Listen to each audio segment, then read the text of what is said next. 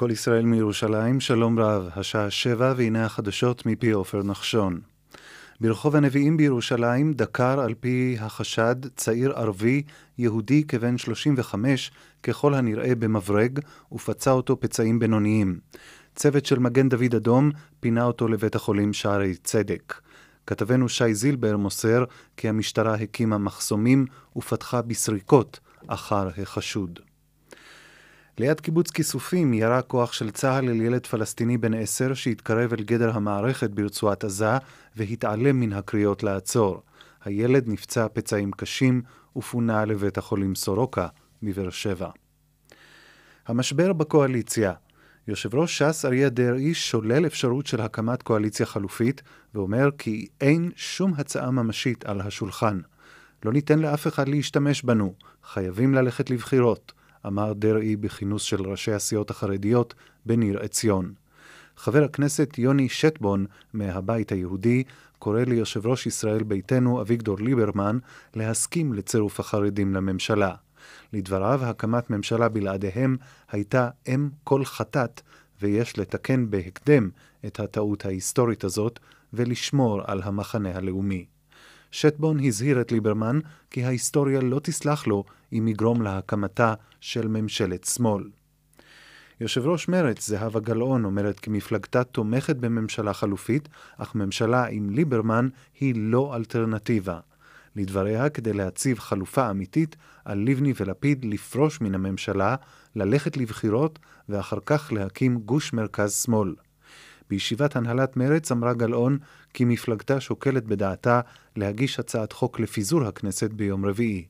מדבריה הביא כתבנו לענייני מפלגות יואב קרקובסקי.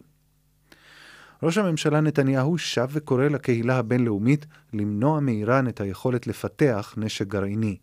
בריאיון לרשת CBS אמר נתניהו, איראן היא האויב שלכם ולא שותפה שלכם. אל תלכו שולל אחר התחבולות שלה. הוא הוסיף כי צריך להביס את ארגון המדינה האסלאמית, אך אסור לחזק את איראן. הוארך בארבעה ימים מעצרו של אלירן רוזן, רוזנס, החשוד המרכזי בניסיון הסחיטה של חברת לאומי קארד. כתבתנו לענייני משטרה עדי מאירי מציינת כי אמש העריך בית המשפט עד יום חמישי גם את מעצרם של חמישה משמונת החשודים בפרשה. על פי החשד, ניסו לסחוט באיומים מלאומי קארד עשרות מיליוני שקלים. אנשי המכס בנמל התעופה בן גוריון תפסו יותר משבעה קילוגרמים של חשיש ברשותו של תושב מרכז הארץ שנחת בטיסה מצרפת ועורר את חשדם. כתבנו יצחק פרי מוסר כי הסמים הוסתרו בתחתית כפולה במזוודה של הנוסע. העיצומים בשירות התעסוקה יימשכו גם מחר. הלשכות יהיו סגורות, לא תהיה קבלת קהל ולא מענה בטלפון. גם עובדי משרד החקלאות ינקטו מחר עיצומים, מחאה על התנהלות חד-צדדית של הנהלת המשרד. העובדים ברשות מקרקעי ישראל, שנקטו היום עיצומים, יחזרו מחר לעבודה סדירה. עורכי החדשות רון נסיאל ורמי עדן. התחזית מיד. מחמם המים של פזגז חוסך לכם גם חשמל וגם כסף. לחיסכון התקשרו עכשיו, כוכבי 9636. אל תבזבז, תפזגז. הלילה יוסיפו לרדת ממטרים מקומיים מצפון הארץ עד צפון הנגב. מחר יתמעטו הגשמים בהדרגה וייפסקו בערב. עדיין יהיה קר מן הרגיל בעונה. ביום שלישי וביום רביעי התחממות קלה. ביום חמישי בלי שינוי של ממש. מידות החום החזויות בירושלים מ-12 מעלות בלילה עד 18 מעלות מחר בצהריים, בתל אביב מ-14 עד 22, בחיפה מ-14 עד 20, בצפת מ-10 עד 16, בבאר שבע מ-13 עד 22, ובאילת מ-17 מעלות בלילה עד 28 מעלות מחר בצהריים. זה סוף החדשות מכל ישראל. רשת ב' של כל ישראל, כל החדשות, השידור הציבורי שלכם ובשבילכם. מיד דין ודברים, אך לפני כן מוקד התנועה איתן גור, בבקשה. ערב טוב איריס לביא, ערב טוב למאזינים. בצפון צומת אחיהוד, עמוס לבאים מכל הכיוונים, בדרך 65 עומס תנועה ממסד עד צומת גולני. בדרך 5 עמוס ממחלף גלילות עד מחלף מורשה בשל תאונת דרכים. בדרך תל אביב-אשדוד עמוס ממחלף השבעה עד מחלף ראשון לציון. איילון דרומה, עומס ממחלף רוקח עד מחלף השלום, כמו כן, מחלף השלום לכיוון דרום, נחסם לתנועה בגלל בור שנפער בכביש. ובגאה דרומה עומס תנועה ממחלף גאה עד מחלף בר אילן בגלל תאונת דרכים. עד כאן ממוקד התנועה של כל ישראל.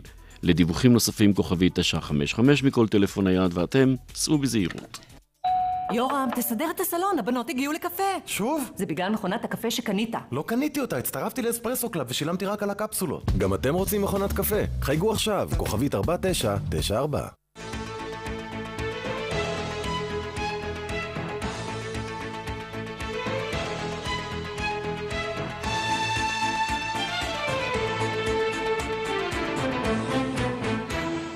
דין ודברים על חוק ערכים ודמוקרטיה ומה שביניהם עם משה נגבי. שלום לכם, עורכת התוכנית אורית ברקאי בהפקה דפנה אברהם, טכנאי השידור אילן אזולאי, כאן ליד המיקרופון משה נגבי ואיריס לביא. ראש הממשלה תומך בחקיקת חוק יסוד מדינת הלאום היהודי, ואילו שרת המשפטים מבטלת את הדיון בו. נדון בכך ובהצעות חוק אחרות המשפיעות על מעמד האזרחים הערבים במדינה, עם אורחנו באולפן הפרופסור מרדכי קרמניצר, סגן נשיא המכון הישראלי לדמוקרטיה. האם מכשיר הפוליגרף המתיימר להיות גלאי שקר לוקה בעצמו בחוסר אמינות? באולפנינו הפסיכופיזיולוג, חתן פרס אמת, הפרופסור גרשון בן שחר, אשר ביחד עם אריאנה בר כתב את הספר מכונת השקר, המערער על השימוש שעושים בפוליגרף בחקירות פליליות. בית המשפט המחוזי בתל אביב הטיל פיצויים של יותר משלושה מיליון שקלים על יצרנית ששיווקה את מוצריה תוך מצג כוזב שייצורם אינו פרי ניסויים בבעלי חיים. עמנו פרקליט התובעים עורך דין ערן לב. אבל נפתח בהערה בשולי ההחלטה להרוס את בתיהן של משפחות שני מחבלים במזרח ירושלים. משה. כן, צריך לומר שיש פה שינוי מדיניות שבעצם התחיל כבר לאחר חטיפת שלושת הנערים בקיץ, ואז הרסו את בתיהם של החוטפים, אבל אז היה מדובר בתושבים של השטחים. הפעם, כפי שציינתי, ריס, מדובר בתושבים במזרח ירושלים. גם תושב מזרח ירושלים שהיה אחראי לפיגוע הטרקטור, הדחפור, בקיץ בירושלים, וגם תושב מזרח ירושלים שהיה אחראי בחודש שעבר לפיגוע בתחנת הרכבת הקלה, כאן בבירה. אני אולי אפתח בזה שאני אתעלה באילן מאוד גבוה, לפחות מאוד גבוה בעיניי, מי שהיה הנשיא השלישי של בית המשפט העליון, השופט שמעון אגרנט, שבדיוק החודש לפני 24 שנים, בנובמבר 1990, נשאל בריאיון עיתונאי, ואני מצטט, האם הריסת בתים היא אמצעי יעיל במלחמה בטרור? והשופט אגרנט השיב, אני חושב שזה לא חשוב. מה שחשוב שזה לא אנושי. ואז הוסיף ושאל הכתב, האם בג"ץ טעה כשאישר את האמצעי הזה? והשופט אגרנט השיב, אני מציע שתסיק את המסקנה ממה שאמרתי. אז כפי שאפשר להבין מהדברים של השופט אגרנט, קודם כל מדובר באמת בעונש בלתי אנושי, בעונש ברוטלי, שהברוטליות שלו מתבטאת בעיקר בכך שאתה מטיל עונש על חפים מפשע, והרי המשפחות של אותם מחבלים, איש איננו מאשים אותם בשותפות באותו פיגוע רצחני שהם ביצעו. יותר מזה, לפחות בשני המקרים שאנחנו מדברים עליהם, בעצם מי שפיגע הוא כבר נענש בעונש האולטימטיבי. הוא כבר לא בין החיים, ומענישים בעצם רק את אלה שהם חפים מפשע. יתרה מזו, אומנם הצבא טוען, או גורמי הביטחון טוענים שלא מדובר בעונש, מדובר בהרתעה ממעשים בעתיד, אבל שוב, את מי אתה מרתיע? את אותם אנשים שמלכתחילה לא עשו את המעשים. דבר שני שאנחנו לומדים מהדברים של אגרנט, זה שבג"ץ, למרות שמדובר בעונש בלתי אנושי, למורת רוחו של אגרנט, כפי שאפשר להבין. בג"ץ אישר את העונש הזה, וזה נכון. אבל צריך לומר שגם בבג"ץ הייתה דעת מיעוט מאוד מהדהדת אה, של השופט מישאל חשין, אה, שאמר שהשימוש באמצעי הזה סותר לא רק את דמותה של ישראל כמדינה דמוקרטית, אלא גם את דמותה כמדינה יהודית. זה מתחבר אולי לחוק הלאום שנדבר עליו בהמשך. אולי אני אצטט משפט שאמר השופט חשין בדעת המיעוט שלו, זו רוח האדם, רוח היהודי, אשר על כנפיה נישאנו כל הדורות, ואותה ינקנו עם חלב אמנו, לא יומתו אבות על בנים, ובנים לא יומתו על אבות, איש בחטאו יומת. וכאמור, השימוש בעונש הזה סותר בעליל את הפסוק הזה מספר דברים, ופסוקים דומים מופיעים גם במקומות אה, נוספים בתנ"ך. עכשיו, הנימוק הביטחוני, כמו שאמרתי כבר, זה הרתעה. אבל צריך לומר שגם לגבי הרתעה יש מחלוקת מאוד חריפה, רבת שנים בתוך מערכת הביטחון עצמה. עם תחילת האינתיפאדה הראשונה, לא פחות מתת-אלוף אריה שלו, שהיה כידוע ראש אגף מחקר באמ"ן, כתב בספר שהוא פרסם על האינתיפאדה הראשונה, אני מצטט, עם הזמן פחתה השפעתו ההרתעתית של עונש ההריסה, והוא דווקא הגביר את ההתנגדות אה, לשלטון הישראלי. בתחילת האינתיפאדה השנייה, מי שהיה אז אלוף פיקוד המרכז, האלוף יצחק איתן, אה, אמר שלדעתו עונש הריסת הבתים לא רק שאינו מרתיע, אלא הוא רק מגביר את השנאה. ובשנת 2005, וזה אולי הדבר החשוב והרלוונטי ביותר, ועדה בראשות האלוף אודי שני, אה, שהיה אז ראש אגף התקשוב בצה"ל, שהקים הרמטכ"ל יעלון, אני מדגיש את זה, כידוע היום שר הביטחון, הוועדה הזאת קבעה חד משמעית גם כן שהריסות הבתים רק מגבירות את השנאה אה, ולא מרתיעות, ובעקבות זה הוחלט להפסיק אותם. מה גרם לאותו יעלון עכשיו להחליט לחדש אותם? זה סימן שאלה גדול. והערה אחרונה, יש פה גם כמובן אלמנט של אה, אפליה בין דם לדם. כפי שציין הסנגור של אחד מאותם, אה, אה, אה, אחת מאותן משפחות שרוצים להרוס את ביתה, משום שאנחנו יודעים שמעולם לא הרסו בית של טרוריסט יהודי. אה, במדינת ישראל. גם לא הטרוריסט שרצח ראש ממשלה בישראל, גם לא הטרוריסט שביצע את הטבח במערת המכפלה, ברוך גולדשטיין. בתיהם לא נהרסו, וגם זה אה, מטריד מאוד. פרופסור מרדכי קרמניצר, סגן נשיא המכון הישראלי לדמוקרטיה, איך אתה רואה את הסוגיה הזאת? אני חושב שאתה העלית את uh, רוב הטיעונים uh, נגד החזרת השימוש באמצעי הזה, ש... קשה, קשה להבין אותה חוץ מהרצון של השלטון אה, להראות שיש בידיו אה, כלים להתמודד עם אה, בעיית הטרור. זה יותר מפגן מאשר צעד שבאמת מביא תועלת, כי בצד ההרתעה שאולי יש בו, הוא מביא להשנאה ולהתססה והוא יוצר טרור. צריך להוסיף שיש גם היבט שהוא נוגד את המשפט הבינלאומי. העונש הזה משום שזה הרס רכוש שלא לצרכים מבצעיים אה, הכרחיים. ברור שההרתעה איננה צורך מבצעי הכרחי, ולכן זה מפר את המשפט הבינלאומי. ואני חושב שההוכחה אה, הכי מובהקת לזה שזה עונש ברוטלי ובלתי אנושי, היא שאף אחד לא היה מעלה על דעתו ולא העלה על דעתו ולא יעלה על דעתו להפעיל את העונש הזה על יהודים. וזה מריח רע מאוד, שאתה בעצם מפעיל את העונש על בני אדם, שאתה לא רואה אותם באופן מלא כבני אדם. עורך דין ערן לב?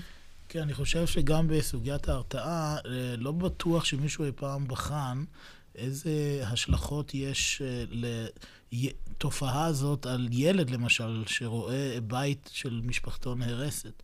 האם הוא לא פונה מיד, או כשהוא יוכל, הוא יפנה מיד לדרך אה, אלימה. אני חושב שזה, אה, לא רק שזה לא מפחיד... נדמה לי שכבר היו מקרים כאלה.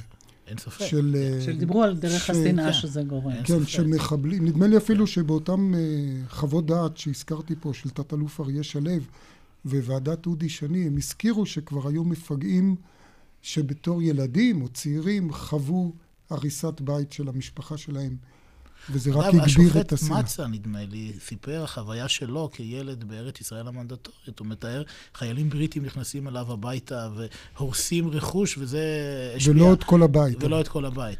Uh, אין ספק, הרי מראות הם מאוד קשים. מי שרואה, אפילו רואה את זה בטלוויזיה, רואה כמה שזה נורא. זאת אומרת, לוקחים אנשים, משליכים אותם לרחוב עם אוהל.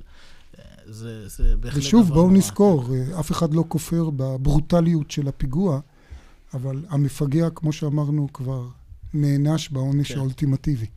פרופסור אה, בן שחר, מילה שלך על אה, איך אתה רואה את הדברים רק, האלה? רק להוסיף עוד מילה לעניין ההרתעה. לא ברור לי כיצד חושבים להרתיע על ידי הריסת בית מישהו שבעצם מוכן להיהרג. והמחבלים, רוב המחבלים הם או מחבלים מתאבדים או מחבלים כאלה שבהסתברות מאוד גבוהה אה, הם ייהרגו במהלך הפיגוע, וראינו את זה. אז פה אני לא כן. רואה פה את ההרתעה. ונדמה שבמקרה הזה המחבל נהרג, ובית של משפחתו. כן, כן, ברור, אבל... כן. עד כאן אה, בנושא הזה, ועכשיו לעימות אה, סביב אה, חוק יסוד מדינת הלאום היהודי. שרת המשפטים ביטלה את הדיון בהצעת החוק, ואילו ראש הממשלה טוען כי הוא חיוני לאיזון בין אופייה היהודי של המדינה לאופייה הדמוקרטי. אנחנו פונים אליך, פרופ' מרדכי קרמניצר, סגן נשיא המכון הישראלי לדמוקרטיה. מה דעתך? אתה גם כתבת מכתב בעצם אל ועדת השרים חקיקה. דוקטור אמיר פוקס ואני הגשנו חוות דעת ל... ועדת השרים לענייני חקיקה. אני חושב שזה מצער מאוד שמבקשים לבטא את יהודיות המדינה, אה, שרוב היהודים בישראל אה, רואים בה ערך אה, חיוני ואינם חולקים עליה, רוצים לחזק את אופייה היהודי על ידי זה שמבקשים להדיר ערבים ולהפלות אותם אה, לרעה, במקום שזה יהיה להפך, שאחד הביטויים של העובדה שזו מדינה יהודית תהיה המחויבות העמוקה שלה לשוויון, אה, לערך השוויון באופן כללי, שכל בני האדם אה, שווים, וגם לרעיון שכל האזרחים במדינה שווים, האזרח כגר, הגר כאזרח, בין השאר על סמך ההתנסות שלנו בלהיות גרים. אז במקום הכיוון הזה, אה, מנסים בעצם לפגוע באופייה היהודי של המדינה על ידי זה שמשתמשים בו לרעה, שלא לדבר על הפגיעה בדמוקרטיה. כי התפיסה של הצעת החוק הזאת היא שהדמוקרטיה היא משטר, וזו טעות חמורה מאוד. הדמוקרטיה היא קודם כל תפיסה ערכית ששוויון ערך האדם והשוויון האזרחי עומד במרכזה. ו- כן, ורק על זה בא הצד הפרוצדורלי, הפורמלי של, ה- אה, של הדמוקרטיה, ואת הדמוקרטיה מבקשים לגמד לעניין אה, משטרי. טכני בעצם. כן, ואני שמעתי את ראש הממשלה מסביר, שה... לא עכשיו, בסיבוב, בסיבוב קודם, שהצעת החוק הזאת, הוא תומך בה כי היא תשובה לאבו מאזן. ואני אומר לעצמי, אנחנו באמת כותבים חוקה זה, זאת תשתית חוקתית, זה חוק יסוד, חוק יסוד, חוק יסוד מאוחר, חוק יסוד שמתיימר להיות בעל כוח עדיף על חוקי היסוד האחרים, כולל חוק יסוד כבוד האדם אה, וחירותו. אה, בתור איזושהי תשובה לאבו מאזן, כך, כך כותבים אה, חוקה, ו, ואבו מאזן באמת יתרשם מהתשובה הזאת, הוא יקרא את חוק היסוד החדש והוא יגיד, אה, ah, אני טעיתי עד עכשיו, אני, אני מכיר בישראל כמדינה יהודית. אני בכלל רוצה לשאול אותך, פרופסור קרמניצר, אה, לי יש איזו מין תחושה שהחוק יסוד הזה כאילו דווקא משקף אה, אי ביטחון אה, בהיותנו מדינה יהודית. משום שמה אנחנו צריכים חוק יסוד, הרי הכרזת העצמאות אמרה שאנחנו מקימים פה מדינה יהודית אה, אה, בצורה הכי אה, ברורה, ועקרונות הכרזת העצמאות הם חלק מחוקי היסוד הקיימים כבר, חוק יסוד כבוד אדם וחירותו וכולי, ויתרה מזו, האו"ם בהחלטת כ"ט בנובמבר הכיר בזכותנו להקים מדינה יהודית, ואנחנו על סמך זה הקמנו את המדינה. אז, אז באמת, אה, מה, מה לדעתך יכול להסתתר מאחורי אה, מין אה, חקיקה כזאת? ואם, ואם היינו מוכנים להתחייב לשוויון לאזרחים הערבים ב-48, כשהיו פה רק 600 אלף יהודים, למה אנחנו חוששים מזה היום? אני באמת חושב שאי אפשר להסביר את החוק הזה ברצון לעגן את אופייה היהודי של המדינה, כי כמו שאתה תיארת, הוא מעוגן היטב, והוא ללא ספק היסוד המכונן הכי מובהק בתשתית החוקתית שלנו, ומבחינה זאת החזרה על זה היא רק מבטאת, מבטאת חוסר ביטחון וחולשה. יש פה משהו אחר. יש חברי כנסת שחושבים שבית המשפט מגזים בהגנה על זכויות, שהוא לא מספיק אה, לאומני, והכוונה היא ליצור פה מפר שוויון או שובר שוויון ולשים את היהודיות אה, הרבה יותר גבוה מאשר את האופי הדמוקרטי, את השוויון בעיקר של מדינת... זה, זה מה שעומד מאחורי החוק, ל, ליצור תשתית חוקתית לאפליה ולהדרה של, ה, אה, של המיעוט. אתה, זה אתם... הדבר החמור ש, שיש בהצעה הזאת, ולכן באמת צריך להתנגד לה בכל, בכל תוקף. אתם במכתב ששלחתם לוועדת השרים לחקיקה, אתה ודוקטור פוקס, אה, פרופסור קרמניצר, אתם מצטט, פותחים אותו בציטטה מזאב ז'בוטינסקי. אני חושב שזה מעניין וכדאי אה, פה להביא חלק ממנה. כתב ז'בוטינסקי, אה, אינני סבור שחוקתה של איזו מדינה תכיל סעיפים מיוחדים המבטיחים במפורש את אופייה הלאומי. סבורני כי סימן טוב הוא לחוקה אם נמעט למצוא בסעיפים כאלה. הדרך הטבעית הטובה ביותר אה, היא שאופייה הלאומי של מדינה יהיה מובטח על ידי עצם העובדה שיש בה רוב מסוים. אולי זה מה שמסתתר מאחורי החוק, הפחד שלא יהיה פה רוב יהודי, אבל אם לא יהיה רוב יהודי, הרי לא תוכל באמצעות חוק יסוד אה, להפוך את המדינה ליהודית. נכון, אני, אני לא חושב שזה, שה, שזהו הדבר שמאחורי החוק הזה, אני חושב ש... ואני חושש במיוחד מההתפתחויות, משום שיש עכשיו מבחינה פוליטית תחרות על מי יותר לאומן, האם בנט מנצח או נתניהו ינצח בתחרות הזאת של, על, על הלאומנות. אה, אני, אני לא, לא רואה שום הצדקה עניינית לחקיקה הזאת, זאת טעות גדולה לחשוב אה, שבית המשפט מתנער או מתנכר לאופייה היהודי של, ה, של המדינה. ולכן המגמה הפסולה של להכניס אצבע בעיניים של הציבור הערבי, זה, ה, זה החוק הזה. היא, היא דבר שצריך uh, להתנגד לו. יש פה גם דבר מוזר, בעקבות הציטוט מז'בוטינסקי, רוב צריך הגנה חוקתית. הרי רוב יש לו כוח, מכוח היותו רוב, וזה כוח עצום להשפיע על הזהות של המדינה, על התרבות שלה. בייחוד אצלנו כשאין חוקה. בייחוד בהיעדר חוקה, והרוב הזה נזקק להגנה חוקתית כאשר אנחנו יודעים שכל ההיגיון החוקתי הוא להגן על המיעוט מפני עריצותו של הרוב. אז כאן בא הרוב מבקש להגן על עצמו מפני מה? מפני שום דבר, מפני חששות שווא. אז אולי עוד כמה גילויים לניסיונות האלה של הרוב להגן על עצמו, במרכאות או שלא במרכאות. אה, שמענו גם על אה, כוונה לחוקק חוק שיאפשר לשלול את אזרחותם של ערבים בישראל שיצאו במחאות נגד הממשלה, מחאות חריפות מן הסוג אולי שראינו גם לאחר אותו אירוע דמים בכפר, בכפר כנא. אה, מה דעתך על, ה, על החקיקה הזאת? יש כבר, אה, נדמה לי, סעיף בחוק שמאפשר לשלול אזרחות אה, במקרים מסוימים. יש אכן סעיף כזה בחוק, אבל הוא מוגבל לעבירות ביטחוניות. בגידה. כן, הרחיבו את זה מעבר לבגידה, כן. אבל להרחיב את זה הרחבה נוספת על עניינים של ביטוי ביקורתי כלפי הממשלה או כלפי המדינה, נראה לי בלתי מתיישב באופן אה, מובהק, אה, גם עם אופייה היהודי של המדינה וגם עם אופייה הדמוקרטי. היהדות דווקא הייתה מאוד בעד אה, ריבוי של אה, אה, חופש ביטוי ושל מחלוקת, כולל חופש ביטוי של כפירה באלוהים. יש מקורות ביהדות שאמרו, אם אנחנו לא נאפשר לאנשים להשמיע דברי כפירה, אחר כך אנחנו נשכח למה אנחנו מאמינים.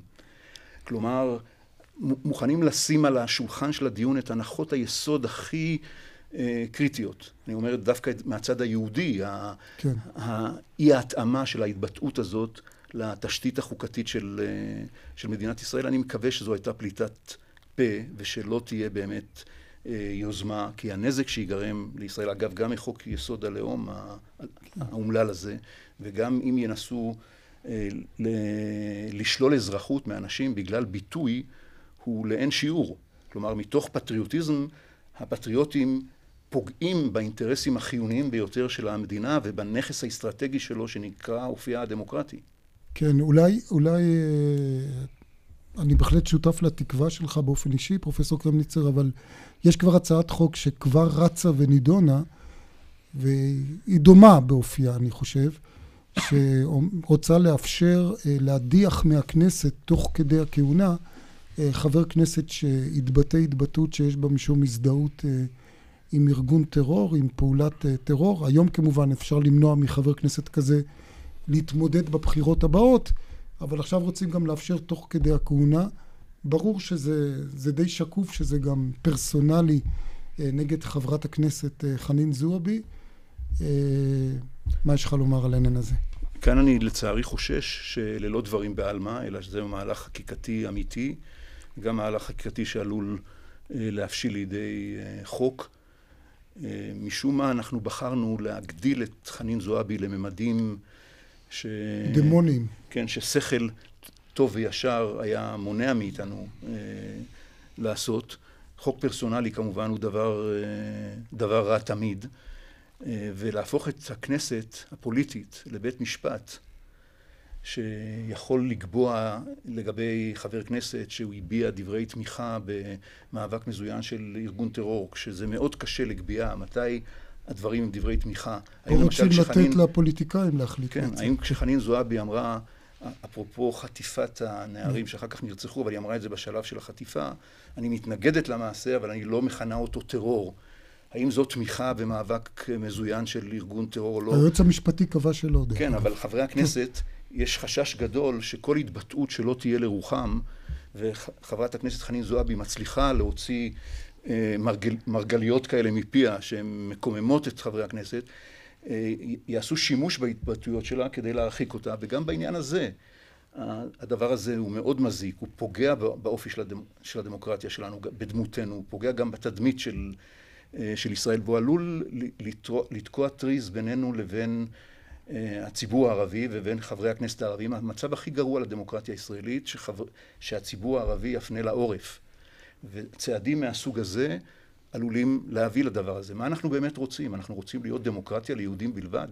אה, אולי כדאי להזכיר, שוב, אני הזכרתי את זה לא פעם ולא פעמיים, איריס, את אותו טור נפלא של נתן אלתרמן, משורר ציוני לאומי שאף אחד לא יכפור בציוניותו ובלאומיותו, שיצא בשעתו בטור השביעי שלו עוד בראשית ימי המדינה להגנת חבר הכנסת תופיק טובי, שגם האשים את צה"ל בפשעי מלחמה אז, וכתב אז אה, אה, אה, נתן אלתרמן, שאם לא נאפשר לתופיק טובי להגיד את דבריו ולא נבין שהוא יושב בכנסת בזכות ולא בחסד, אה, לא נהיה אה, דמוקרטיה. אני רוצה, אה, פרופסור קרמניצר, בתפנית חדה, כמו שאומרים, לעבור לנושא אחר לגמרי. נזכיר למאזינים, אתה היית נשיא מועצת העיתונות. איך אתה רואה את הוויכוח שהתפתח סביב אה, חוק ישראל היום, כפי שהוא מכונה, שעבר, כמו שאנחנו יודעים, בקריאה טרומית בכנסת בשבוע שעבר? אני רואה את זה בדאגה, משום שגם זה חוק פרסונלי.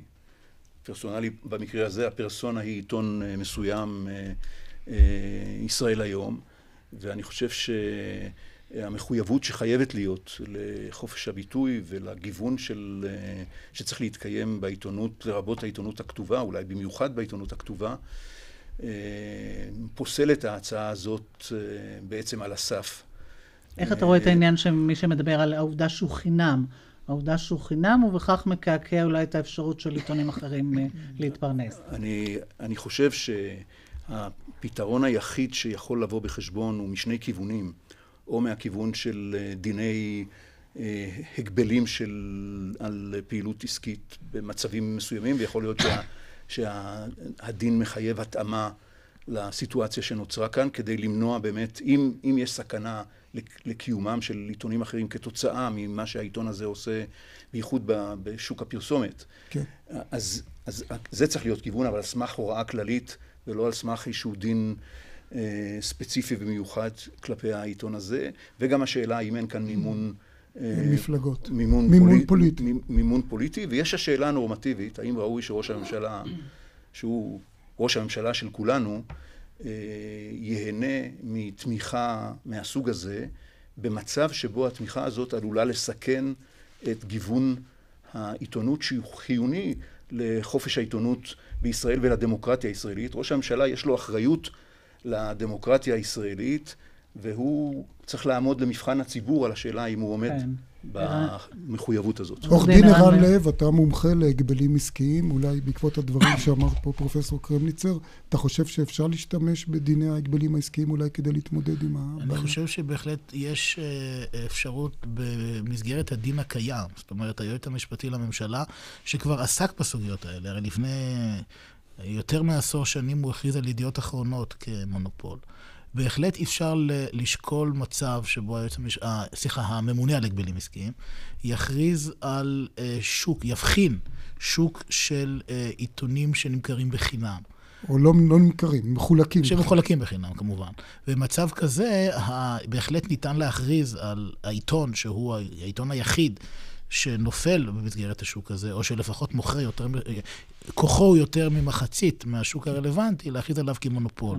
ואז כזה, לחייב אותו לתעריפי פרסום. במצב. כזה החוק מאפשר לתת לו הוראות והנחיות, למשל בנושא רציונליזציה או מניעת קניבליזציה בנושא של פרסומות. זה פתרון הרבה יותר נכון מאשר שינוי חקיקתי. עד כאן אה, בנושא הזה, תודה רבה לכם, ואנחנו עוברים לעדכון החדשות, 7 ו-30. עופר נחשון באולפן, בבקשה.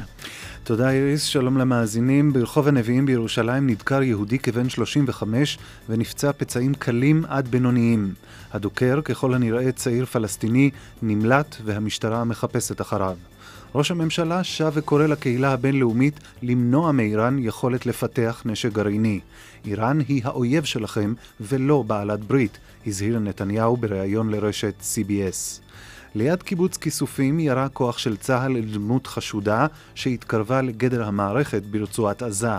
התברר כי מדובר בילד פלסטיני בן עשר. הוא נפצע פצעים קשים ופונה לבית החולים סורוקה בבאר שבע. יושבת ראש מרצ זהבה גלאון אומרת כי מפלגתה שוקלת בדעתה להגיש ביום רביעי הצעת חוק לפיזור הכנסת. החשוד המרכזי בניסיון הסחיטה של חברת לאומי קארד הוא אלירן רוזנס. מעצרו הוארך עד יום חמישי. בנתיבי איילון שב ונפתח לתנועה מחלף השלום בכיוון דרום. התחזית, הגשם ייפסק מחר בערב. זה העדכון ברשת ב'. שומעים את השנסון ברקע? רואים את השפיץ של האייפל באופק? ניצחון הערב, ואפשר כבר להריח את הרוקפור בבגט. המסע לאליפות אירופה לנבחרות, צרפת 2016. ישראל נגד בוסניה. שער ניצחון ופריס קרובה קרובה. בני פייסיק ישדר את המשחק מהשעה 9:45 בחיפה וברשת ב'.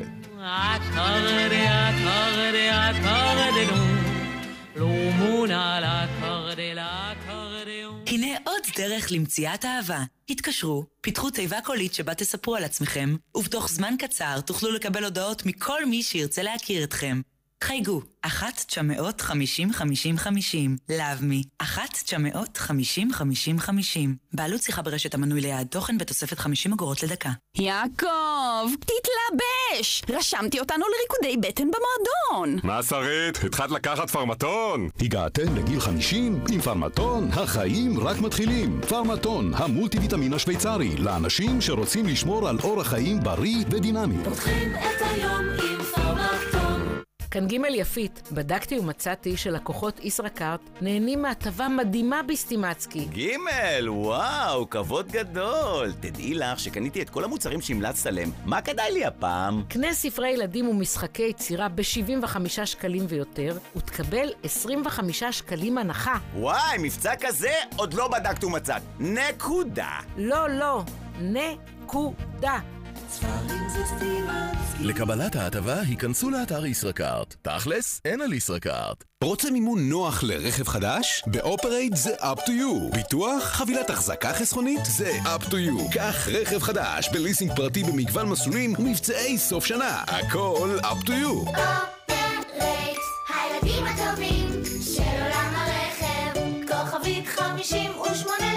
אופרייט. כאן ג' יפית, אהבתם את נער החידות ממומבאי? אתם מוזמנים לסרט שירגש אתכם השנה, טראש, מהבמאי של בילי אליוט, הביקורת משבחת, מרגש, מרתק, משחק מדהים, ועכשיו רק לחברי מועדון סטימצקי, כרטיס שני לסרט טראש בעשרה שקלים, ברשת גלובוס מקס, טראש, בבתי הקולנוע.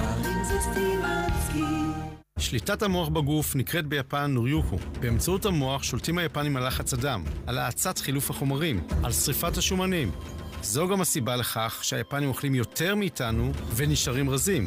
כאן נמרוד גוברין, נמאס לכם להילחם במשקל? בואו ללמוד את הסוד היפני. בשישה מפגשים וליווי צמוד, תרדו במשקל ללא דיאטה. חפשו בגוגל הסוד היפני. הסוד היפני. או התקשרו, 1-800-60-10-60. רענן, אחרי 20 שנים בביטחון אפשר לומר שבתחום שלך אתה מומחה. אבל כשרצית לממש את הזכויות המגיעות לך, פנית ללבנת פורן. נכון, ולא התאכזבתי. תשאל אותי על ביטחון, אני יודע הכל. תשאל אותי על זכויות רפואיות, לבנת פורן. לשירות שאינו משפטי, כוכבית 2468. חברת לבנת פורן. רב המכר, צילה של הרוח, רומן מופת שחייבים לקרוא, ב-29 שקלים ו-90 בצומת ספרים. כדאי לעצור בצומת ספרים. כפוף לתקנון. מחמם המים של פזגז חוסך לכם גם חשמל וגם כסף. לחיסכון התקשרו עכשיו, כוכבי 9636. אל תבזבז, תפזגז. חזרנו כאן בדין ודברים. מכונת השקר זו כותרת הספר החדש שכתבת, פרופסור גרשון בן שחר, פסיכופיזיולוג, חתן פרס אמת, עם אה, בת זוגך, מריאנה בר. אה, אתם בו מערערים בין היתר גם על אמינות אה, גלאי השקר, אבל אולי נדבר איתך קודם על עוד כמה עניינים מיסטיים למדי, שאתם מנתצים, כמו גרפולוגיה, אסטרולוגיה, וגם דבר מאוד עדכני, כמו תקשור. גם הפוליגרף הוא מיסטיקה בעיניכם. לא לגמרי, לא לגמרי. אני אנסה להסביר. אז קודם כל, מילה אחת הקדמה, את הספר בעצם כתבה רעייתי מריאנה בר. אני עזרתי לה, סייעתי, נתתי... בידע. בידע, והיא קראה ולמדה את הנושא. הספר בעצם הוא מחולק לשני חלקים. יש בו סקירה של פרקטיקות, כולו עוסק בפרקטיקות שמאוד פופולריות. חלק אחד מטפל בפרקטיקות שיש להן יומרה מדעית, ואנחנו טוענים שזאת רק יומרה, ובעצם אין פה תוקף מדעי, וזה, הדוגמאות הן הגרפולוגיה והפוליגרף. והחלק השני עוסק בפרקטיקות שאין להן יומרה מדעית, מיסטיקה, אסטרולוגיה, קריאה בקלפים ומתקשרים וכולי וכולי. ובכל זאת נוהים אחריהם. ומאמינים להם גם. ואני חושב, והדבר המעניין לדעתי ביותר בספר, הוא השאלה שאנחנו דנים בה בסוף הספר, למה אנשים כל כך נמשכים לפרקטיקות האלה, ולמה גם חלק מהאנשים שמשווקים אותם מאמינים בתקיפות שלהם.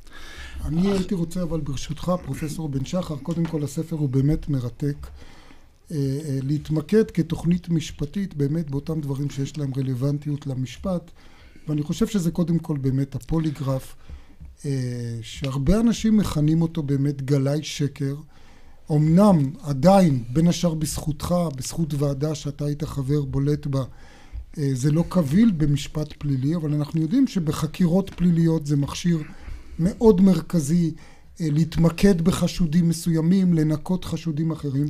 ואתה פותח בעצם את הספר בכך שאתה מראה שלא פעם ולא פעמיים, אותו בן אדם, אותה עדות, בשתי בדיקות פוליגרף שונות, התוצאות הן סותרות. וזה אומר הכל בעצם. כן, טוב, אלה הן דוגמאות, מה שצריך להתמקד יותר באמת במחקר, אבל אני רוצה קודם אולי מילה של הקדמה, כי הנושא, הסוגיה של פוליגרף היא קצת יותר מורכבת מכל הדברים האחרים שאנחנו סוקרים בספר. והיא יותר מורכבת משום שבפוליגרף יש בעצם שיטות תשאול שונות, או שיטות שונות להפעלת הפוליגרף, והביקורת שלנו פה מתייחסת לאחת השיטות. אמנם זו השיטה הנפוצה, וזאת השיטה שבה משתמשים במרבית המקרים, גם במשטרת ישראל וגם בשירותי הביטחון ו- וכולי. שזו השיטה ששואלים גם שאלות סרק, ו- ו- מה שנקרא? אני תכף אסביר mm. מה השיטה הזאת. זאת שיטה שהיא באמת מיועדת לגילוי שקרים על ידי שאלות ישירות. לדוגמה, אם מדובר בגניבה, השאלה תהיה, האם אתה גנבת את התכשיטים? האם אתה פרצת, האם אתה רצחת? זו שאלה ישירה. Mm-hmm. כמובן, החשוד אומר לא, כי אם הוא אומר כן, אין צורך בפוליגרף. ויש פה יומרה לגלות על ידי התבוננות בתגובות הפיזיולוגיות, אם הוא דיבר אמת או שקר. שזה דפיקות לב, שינוי ו- בנשימה וכולי. ש- בדיוק, שינוי mm-hmm. במוליכות החשמלית של האור, בקצב הלב, בנשימה וכולי. ויש לזה בסיס מדעי? לזה אין בסיס מדעי. זה מאוד פרובלמטי. אין, כי אין, התגובות האלה הן אינן תגובות ספציפיות לשקר כלל וכלל. להפך, הן רגישות לשורה ארוכה של גורמים, הן לא תגובות ספציפיות. של התרגשות של בכלל התרגשות כלשהי. בכלל, לא רק התרגשות, אפילו פעילות מנטלית. אם את מתרכזת, ב- חושבת על משהו אה, שמצריך מאמץ מנטלי, תקבלי עלייה ב- בתגובות האלה. כל דבר שמפתיע אותך יעורר את התגובות האלה. ול- ואז מה שצריך לעשות, מה שמנסים לעשות בפוליגרף, זה לעשות השוואה בין התגובה לשאלה הזאת, האם רצחת, לאיזה שאלה אחרת. טריוויאלית. כן. לא ממש טריוויאלית, מנסים למצוא משהו שהוא לא טריוויאלי, אבל אתה לא יכול... קשה מאוד, בלתי אפשרי לדעתי, למצוא שאלת השוואה שהיא תהיה אקוויוולנטית לחלוטין לשאלה האם רצחת. Mm-hmm. אז שואלים האם פגעת למישהו ברעה, לרעה בחמש שנים האחרונות. כן. ואז מודדים את המדדים הפיזיים בדיוק, בשתי וההבדל השאלות. הוא מאוד בולט, במיוחד בסיטואציה האמיתית שבה האדם הוא חשוד בפשע ספציפי, הוא חשוד ברצח. הוא לא חשוד שהוא פגע במישהו לרעה, ולכן השאלה הזאת מאיימת יותר גם על חפים מפשע. ז- זאת הבעיה. הבעיה, שתמיד צריך להסתכל בכל שיטה כזאת, מה קורה לאדם שהוא חף מפשע, הוא חשוד, המשטרה חושדת בו, יש לה אולי סיבות. הוא חף מפשע, מה יקרה לו? איך הוא יגיב? יותר מזה, ו- גם צריך והשיטה... לזכור, אה, פרופסור בן שחר, וזה מחריף את מה שאתה אומר, שהיום הסיטואציה היא, בגלל האמונה הגדולה בפוליגרף, שהחשוד בכלל לא יכול להרשות לעצמו, נניח הוא קרא את ספרך והוא השתכנע בסכנה, הוא לא יכול להרשות לעצמו לסרב לבדיקה, כי בעיני הציבור הסירוב נכון. הוא כבר הודאה באשמה, כי כביכול, אם הוא חף מפשע, אין לו סיבה לסרב. נכון, נכון, ו... וזה, ופה אני רוצה אולי להיעזר בפרופסור קרמניצר, שהוא כמובן גם מומחה ראשון במעלה במשפט הפלילי. אה, מה, מה התגובה שלך לעניין הזה? פה יש פוטנציאל לעיוות דין, אפילו בשלב החקירה, אה, אה, וההוקעה הציבורית של אותו אדם. לכן אני חושב שיש חשיבות רבה מאוד לספר הזה, ודווקא משום שהוא נכתב בשפה ש... אני לא יודע אם היא יפה לכל נפש, אבל היא יפה לרוב הנפשות, וחשוב מאוד אה, שהמיתוס שיש סביב המכונה הזאת, שיש, קוראים לה אפילו מכונת אמת, לא סתם גלאי שקר, האמת תצא לנו מהמכונה, אה, באמת יתנפץ באופן שלא יאפשר שיתקיים הלחץ הזה על נחקרים שעלולים לחשוב, כמו שאתה אומר, גם הם חושבים ככה, ואז הם נענים לזה, וגם חוקריהם חושבים ככה, וגם הציבור חושב ככה. אין דרך להתמודד עם המחשבות האלה המוטעות, אלא באמצעות אה, ספר מהסוג הזה, שבא ואומר, אין, אין לדבר זה לא הזה מדעי, שאין לזה תוקף כן. מדעי. עכשיו, כן. רציתי להוסיף, אבל למה זה יותר מורכב בפוליגרף? כי יש שיטה אחרת, שלצערי הרב כמעט ולא משתמשים בה, שנקראת פר... בעברית פריטי חקירה מוכמנים, או פח"ם ב... ב... בקיצור. שזה דבר שרק רק הפושע יכול לדעת ש... אותם. בדיוק, ששם לא מנסים לגלות שקר בכלל. המטרה היא לגלות מה האיש יודע. ומציגים לו סדרה של אלטרנטיבות, כמו במבחן אה, רב-ברירתי. אמריקאי. שאחד מהם, נניח, מדובר בכלי הרצח שבו השתמשו. אז מציגים סדרה של כלי רצח אפשריים, ונגיד שסכין היה כלי הרצ- הרצח הנכון, ומשווים את זה לאקדח. עכשיו, היתרון כאן, שאדם שלא רצח ולא מודע לה, לאינפורמציה הזאת, יגיב על כולם באותה הוא, צורה. אין סיבה שהוא דווקא יגיב יותר לסכין מאשר לאקדח, או, או לכלי אחר. זה, ופה אבל זה עדיין יש... בודק מדדים הג- גופניים. וזה מודד אותם מדדים, אה, המדדים אוקיי. הם אותם מדעים. השיטה הזאת, בניגוד לשיטה הקודמת, כן יש לה בסיס מדעי. אולי אני- יש לו טראומה מהילדות על סכין או אקדח. בסדר, אבל? לכן שואלים הרבה שאלות, זה לא שאלה אחת, כן. וצריך לעשות את זה יש בזהירות. מדינות שבהן השיטה אני הזאת, לא אה, טוען שהשיטה הזאת היא מושלמת, אבל היא היא כן, יש לה יש בסיס. מדעי, יש הרבה מחקר שתומך בה, ומשתמשים בה, לשאלתך, משה, אה, באופן רוטיני, רק במדינה אחת, שאני יודע, למיטב ידיעתי, וזאת יפן. בארץ משתמשים בה ובארצות הברית ובמקומות אחרים, אבל במספר מאוד מאוד קטן של מקרים. אתה מביא את הסיפור של עמוס ברנס כאן. בספר. כן, אני מביא בין היתר את הסיפור של כן. עמוס ברנס, יש הרבה סיפורים והרבה דוגמאות. אה, כן. אז היזהרו, מכונת האמת, כפי שאמר לנו קודם אה, פרופסור קרמניצה, ככה מכנים אותה, היא יכולה להיות, והיא הרבה פעמים מכונת שקר בעצם. דבר כן. נוסף אולי, אפשר להגיד, יש, אני ציינתי בעצם רק את הביקורת המרכזית, אבל יש עוד כן. הרבה דברים. כן, דוגמה. אחת נוספת, רק כן. אני אגיד עוד משפט. כן. קל מאוד ללמד אנשים לזייף את התגובות. יש לנו אשליה שהתגובות האלה הן לא רצוניות ולא נשלטות, והן אוטומטיות. זאת אשליה. אפשר בקלות, ואנחנו עשינו את זה אצלי במעבדה, ועשו את זה במעבדות אחרות לאמן, בעולם. לאמן כאילו בן אדם. לאמן אנשים לא להימנע, אתה לא יכול להימנע מלהגיב לגירוי שהוא מאיים mm-hmm. עליך, אבל אתה יכול בקלות לייצר תגובות לגירויים ה... גירוי הביקורת. ואז לעוות, אתה מעוות את כן. כל העניין, וזה עוד בעיה כן. שאני לא יודע כן. אם הציבור מודע לה. מה לגבי הגרפולוגיה? כי גם בגרפולוגיה לפעמים עושים שימוש בחקירות כביכול כתב ידו של אדם אה, עשוי להעיד על יושרו, על הגינותו וכולי. לזה, זה, אם לגבי הפוליגרף אמרתי שזה מורכב ויש שיטה אחת שיש לה בסיס מדעי, פה הדבר הזה הוא, הוא חסר שחר מופרך. לחלוטין. הוא מופרך לחלוטין. כלומר, אלפי אנשים ו... שהתקבלו לעבודה על סמך גרפולוגיה, בעצם זה... יכלו על סמך צבע עיניהם או שיחה מקדימה. ממש. ממש. ממש. יש עוד נושא אחד בספר שלא הייתי מעלה אותו, כי לא הייתי חושב שיש לו הקשר משפטי, אבל בעקבות הקלטות המפורסמות של שולה זקן, אני בכל זאת אעלה אותו, אעלה אותו. וזה הנושא של המתקשרים, או במקרה שלה המתקשרות. אה, יש לכם כן. גם מה לומר על זה כן, בספר. אנחנו כן. כותבים על זה, ו... אה, טוב, זה כמובן, אה, אני לא חושב שצריך להרחיב את הדיבור, שזה דבר שהוא שצריך, חסר שחר. בכל אופן, מנהלת לשכת ראש ממשלה. אבל, ואנחנו מצטטים פה, זה מאוד מעניין, אנחנו מצטטים פה כתבה שהייתה לפני שנתיים בליידי גלובס, שהראתה באמת ש... טייקונים ואנשי עסקים מאוד מאוד מרכזיים בארץ הולכים, וזו תעשייה כן. של מיליונים. ואני פשוט לא מבין את התופעה טוב, הזאת. טוב, אז אבל... בספר יש uh, משהו שמנסה אולי כן. להסביר את זה. אז אנחנו מאוד מודים לך, פרופסור גרשון בן שחר, הספר מכונת השקר.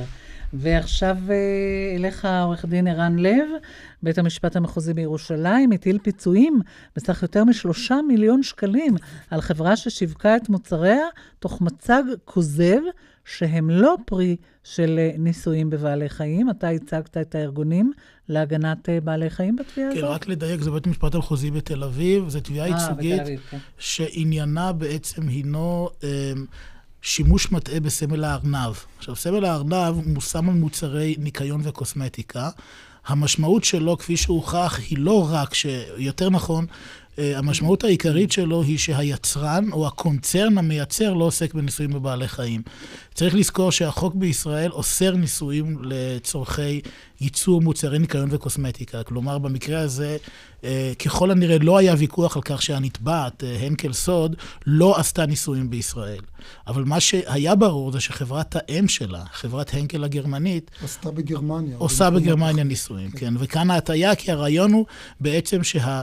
צרכן לא רוצה שהכסף שלו ילך לגוף שעושה ניסויים, גם, כן, שלו, גם כן. אם המוצר עצמו ברור. לא נוסע בעלי חיים. עכשיו, אני מבין שאותם פיצויים, זו הייתה תביעה ייצוגית, כמובן כן. שלא יכולתם לאתר את כל אותם אנשים שבאופן תיאורטי לא היו קונים את המוצר אלמלא התרמית הזאת של אה, סמל הארנב הכוזב, ולכן הפיצויים האלה חולקו לעמותות אה, שעוסקות בהגנה אה, על בעלי חיים, ואני מבין שגם פה היה איזה דיון מאוד מעניין.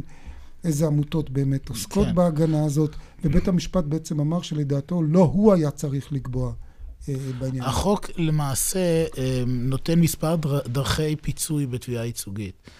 דרך המלך היא מת השבה פרטנית, אבל זה לא דבר שיכול להתבצע בחלק גדול מהתביעות הייצוגיות הצרכניות, כן.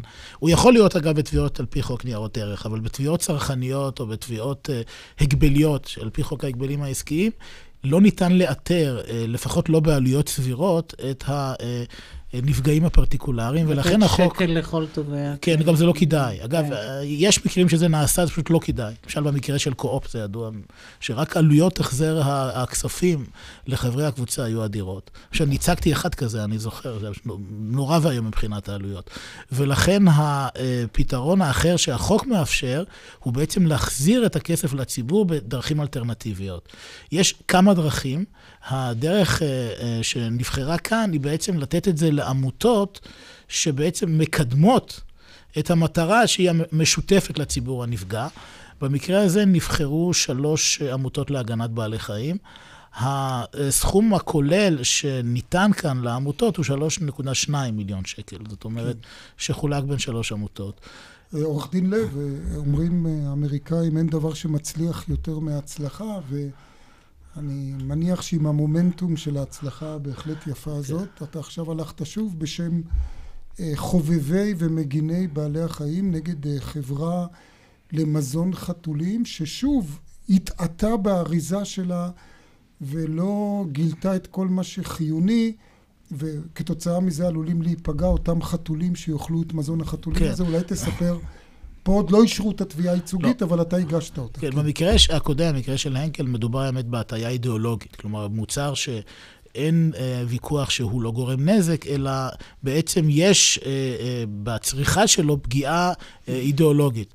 התביעה החדשה היא שונה מהבחינה הזאת שכאן מדובר במוצר ששימוש לא נכון בו עלול לגרום נזק. אה, מדובר בעצם במוצר שחסר אה, ויטמין מסוים. ש... מזון לחתולים. אחד, לחתולים. לא? על הקט, על הקט, בי אחד תיאמין. כן, שככל הנראה אין ויכוח שחתולים שמשתמשים בו ללא מזון נוסף mm-hmm. יכולים להיפגע. עכשיו, גם כאן, כמו במקרה הקודם, אנחנו לא טובים על פגיעה, על נזק מיוחד. זאת אומרת, אנשים אה, שנגרם להם נזק ספציפי, לחתול שלהם, אה, אבל היו, היו לא מקרים כאלה. זה לא יכול להיות ייצוגי, כן? כן, היו מקרים mm-hmm. כאלה, אגב, בעצם התביעה הוגשה בין היתר בעקבות כמה מקרים של חתולים שממש מתו, שהגיעו לבית דגן, למכון הווטרינרי. אנשים כאלה אה, יכולים להגיש תביעה פרטיקולרית. התביעה הזאת, בדומה לקודמת, מוגשת בעצם על עילה של פגיעה באוטונומיה של הרצון. אני, אם היה, הייתי מקבל את כל המידע הרלוונטי, לא הייתי קונה את המוצר, או לחילופין הייתי עושה בו uh, שימוש, שימוש אחר, זהיר שימוש זהיר. Uh, הפיצוי הפרטני במקרים האלה הוא מאוד נמוך. בית המשפט כמה העליון... כמה פיצויים דרשתם פה? אנחנו אתה... דרשנו פה, אני, אני, נדמה לי כי מעל 24 מיליון שקל, לפי איזה תחשיב מסוים, אבל צריך לזכור שבהלכה המנחה של בית המשפט העליון במקרה הזה זה פסק דין תנובה עם הסיליקון. המקרה הידוע, גם שם הסיליקון לא גורם נזק, אלא הוא... אה, כפי, הוא יכול לעורר גועל בקרב אנשים שלא יודעים שהם צורכים אותו. בית המשפט העליון קבע תעריף של מעל 300 שקל כפיצוי פרטני. אה, על הסיליקון. על הסיליקון בחלב, אבל מסוג הזה של התביעות, הפגיעה באוטונומיה של הרצון. אבל עכשיו בסוג הזה של בעלי חיים, אה, אוכל לחתולים, למי זה ילך? אם תהיה הצלחה? אנחנו לא, זה, זה נקרא לרתום את העגלה הרבה לפני אוקיי. הסוסים, אנחנו לא גמרנו את התיק. אני לא יודע, זאת אומרת... אבל עוד כמה הצלחות כאלה, ועמותות לבעלי חיים, לא תהיה להם בעיה כלכלית. הצרכים אדירים, זאת אומרת, אני לא, אני לא מייצג את העמותות לצורך העניין, אבל זה נושא... אה, מורכב. למשל, בתיק הזה השופט אה, אה, קבע שה... הכסף ילך אך ורק לצרכים של הגנת חיות מעבדה. זאת אומרת, עמותת תנו לחיות לחיות, למשל, שקיבלה mm-hmm. שליש מהכסף, לא יכולה לעשות בו שימוש למכלאה שלה או להגנת חיות משק. אגב, אני גם ראיתי שהכסף יינתן רק לאחר שכל עמותה תפרט בדיוק כן. על מה היא מציעה. הוא ניתן כבר. אגב, זה ממש השבוע כן. הסתיים, הם הגישו תוכנית מפורטת, אה, אה, מבוקרת. היועץ המשפטי, החוק מאוד מורכב, אגב. החוק קובע שהיועץ המשפטי חייב... אה, להביע עמדה לגבי הסוגיה הזאת. הוא תמך בכם. במקרה הזה הוא תמך, יש מקרים אחרים שהוא מתנגד. יש תיק אחר, למשל, שאני מכיר אותו, ששם היועץ המשפטי טען שבמקרים כאלה הכסף צריך ללכת לקופת האוצר, מה שנראה לי שערורייתי, הכסף כזה צריך ללכת ל, למי ל, ש- בקירוב ישיג. לקבוצה שנפגעה. נכון. כן. אנחנו מסיימים כאן, תודה רבה לכולכם. לפרופסור מרדכי קרמניצר, הפרופסור גרשון בן שחר, עורך דין ערן לב, עורכת התוכנית אורית ברקאי, המפיקה דפנה אברהם, הטכנאי אילן אזולאי, באולפן היינו משה נגבי ואיריס לביא. ניתן להאזין לנו באתר רשת ב' באינטרנט, נשוב בשידור חי של דין ודברים ביום ראשון הבא אחרי חדשות שבע. ערב טוב. אחרינו מהדורת מבט, מהערוץ הראשון.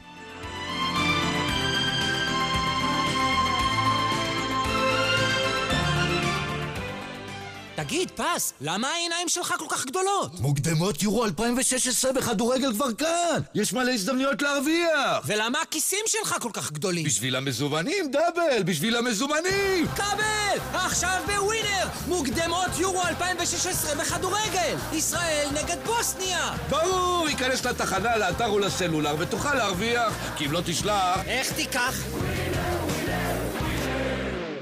ידעתם שאפשר לשקם את כל השיניים, להשלים שיניים חסרות, להשתיל שתלים בתוך כמה שעות בהרדמה חלקית או מלאה? כאן דוקטור אגדי. היום, בזכות טכנולוגיה חדישה, במפגש אחד, בתוך שעות אחדות, תוכלו להשלים טיפול ולצאת הביתה בחיוך. העולם התקדם, גם רפואת השיניים. חפשו באינטרנט, השיניים שלי, או התקשרו, 1-800-60-90-60. מאחד יוצאים שלושה. רק באופטיקה הלפרין קונים זוג משקפיים אחד ומקבלים שני זוגות נוספים במתנה, כולל עדשות. אופטיקה הלפרין, הזולים במדינה. רב המכר, האיש של סופיה, על מאבק בין גורל לבחירה, ב-29 שקלים ו-90 בצומת ספרים. כדאי לעצור בצומת ספרים. כפוף לתקנון. גוטמן הגיע לפגישה. למה הוא בא כל הזמן? זה בגלל מכונת הקפה שקנית. לא קניתי אותה. הצטרפתי לאספרסו קלאב ושילמתי רק על הקפסולות. גם אתם רוצים מכונת קפה? חייגו עכשיו, כוכבית 4994. רק באופטיקה הלפרין קונים זוג משקפיים אחד ומקבלים שני זוגות נוספים במתנה, כולל עדשות. אופטיקה הלפרין, הזולים במדינה. ספר מתנה. עכשיו בסטימצקי מצטרפים או מחדשים את החברות במועדון הלקוחות ומקבלים ממגוון ספרים, כפוף לתקנון. השבוע במחסני חשמל, מכירה מיוחדת של כל מוצרי החשמל לחורף, עד 40% הנחה. לדוגמה, מפזר חום ב-59 שקלים, רדיאטורים מ-179 שקלים, תנור אמבטיה ב-59 שקלים. חורף חם, עכשיו, במחסני חשמל. המחיר נמוך מדי במחסני חשמל גם בהונדה לא מאמינים שזה המחיר. לראשונה בישראל ורק באלבר. הונדה סיביק סדן החדשה ב-131,900 שקלים. עכשיו ביבוא מקביל ובמחירים חסרי תקדים. חייגו כוכבית 3537. אוף, עוד פרסומת. רגע, ארכדי, תן לשמוע, זה תמיד מצחיק. אתה כל כך חיובי ושמח, דביר. אתה באמת טיפוס יוצא דופן. יוצא דופן? רוב הישראלים כמוני. לא, רוב הישראלים פסימיים ועצובים. שמחים, ארכדקד. עצובים. שמחים! אתה אתה יודע מה? בוא נשאל אותם. בוא נשאל. העיקר שתיגמר הפרסומת ונוכל לשמוע איזו בלדה נוגה. השתתפו במשאל העם הגדול של מזרחי טפחות. מלנכולים? חייגו לארכדי, כוכבית 5440. על הגג, חייגו לדביר, כוכבית 5441. הצביעו עכשיו. 170 אומנים מכל העולם מחכים לכם בסלון דוטון. תערוכת ציור, פיסול וצילום ביריד המזרח בנמל תל אביב. מ-20 עד 23 בנובמבר. לפרטים ולשעות הפעילות, התקשרו 03-544-6999. נתראה בסלון דוטון. הכניסה בלא תשלום. לראשונה בישראל ורק באלבר. יבוא מקביל של דגמים נבחרים מבית טויוטה והונדה במחירים חסרי תקדים. אלבר, כוכבית 3537. אלבר. לא מספיק לדבר על שינוי חברתי. צריך לעשות. צריך לעשות. ההסתדרות מובילה שינוי חברתי למען צמצום הפערים בחברה הישראלית. למידע נוסף ולהצטרפות להסתדרות, חייגו כוכבית 2383. ההסתדרות ביחד, בשבילך. שינוי חברתי, יצאנו לדרך.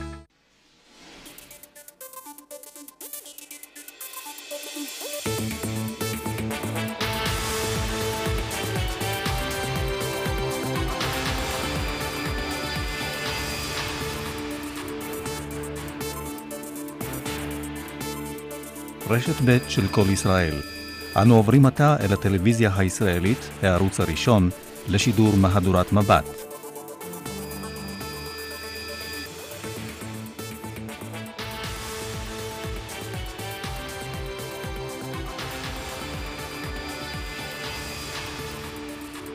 רוב הפגיות בישראל אינן ממוגנות, רופאים מזהירים, העברת הפגים למחלקות אחרות מסכנת את חייהם. חצי יממה של חורף ומבול של נזקים ברחבי הארץ, הסערה הבאה כבר באופק. ומיד אחרי מבט, האם נבחרת ישראל תבטיח לעצמה כבר הערב את המקום השלישי במוקדמות יורו 2016?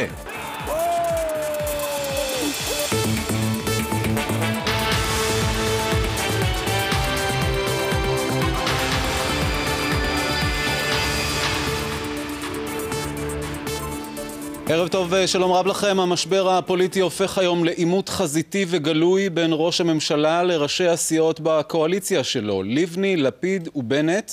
במוקד העימות היום לא רק התקציב, גם חוק הלאום. שרת המשפטים סיכלה את הדיון בחוק בוועדה בראשותה, זאת למורת רוחו של ראש הממשלה. בנט בתגובה הציב אולטימטום משלו, ואנחנו פותחים בדיווחו של כתבנו בכנסת, דניאל אופיר. אם חסרות סיבות להתנגשות פנימית בתוך הקואליציה, בא יושב ראש הקואליציה בגיבוי ראש הממשלה והניח לפתחה עוד אחת. קוראים לה חוק יסוד מדינת הלאום.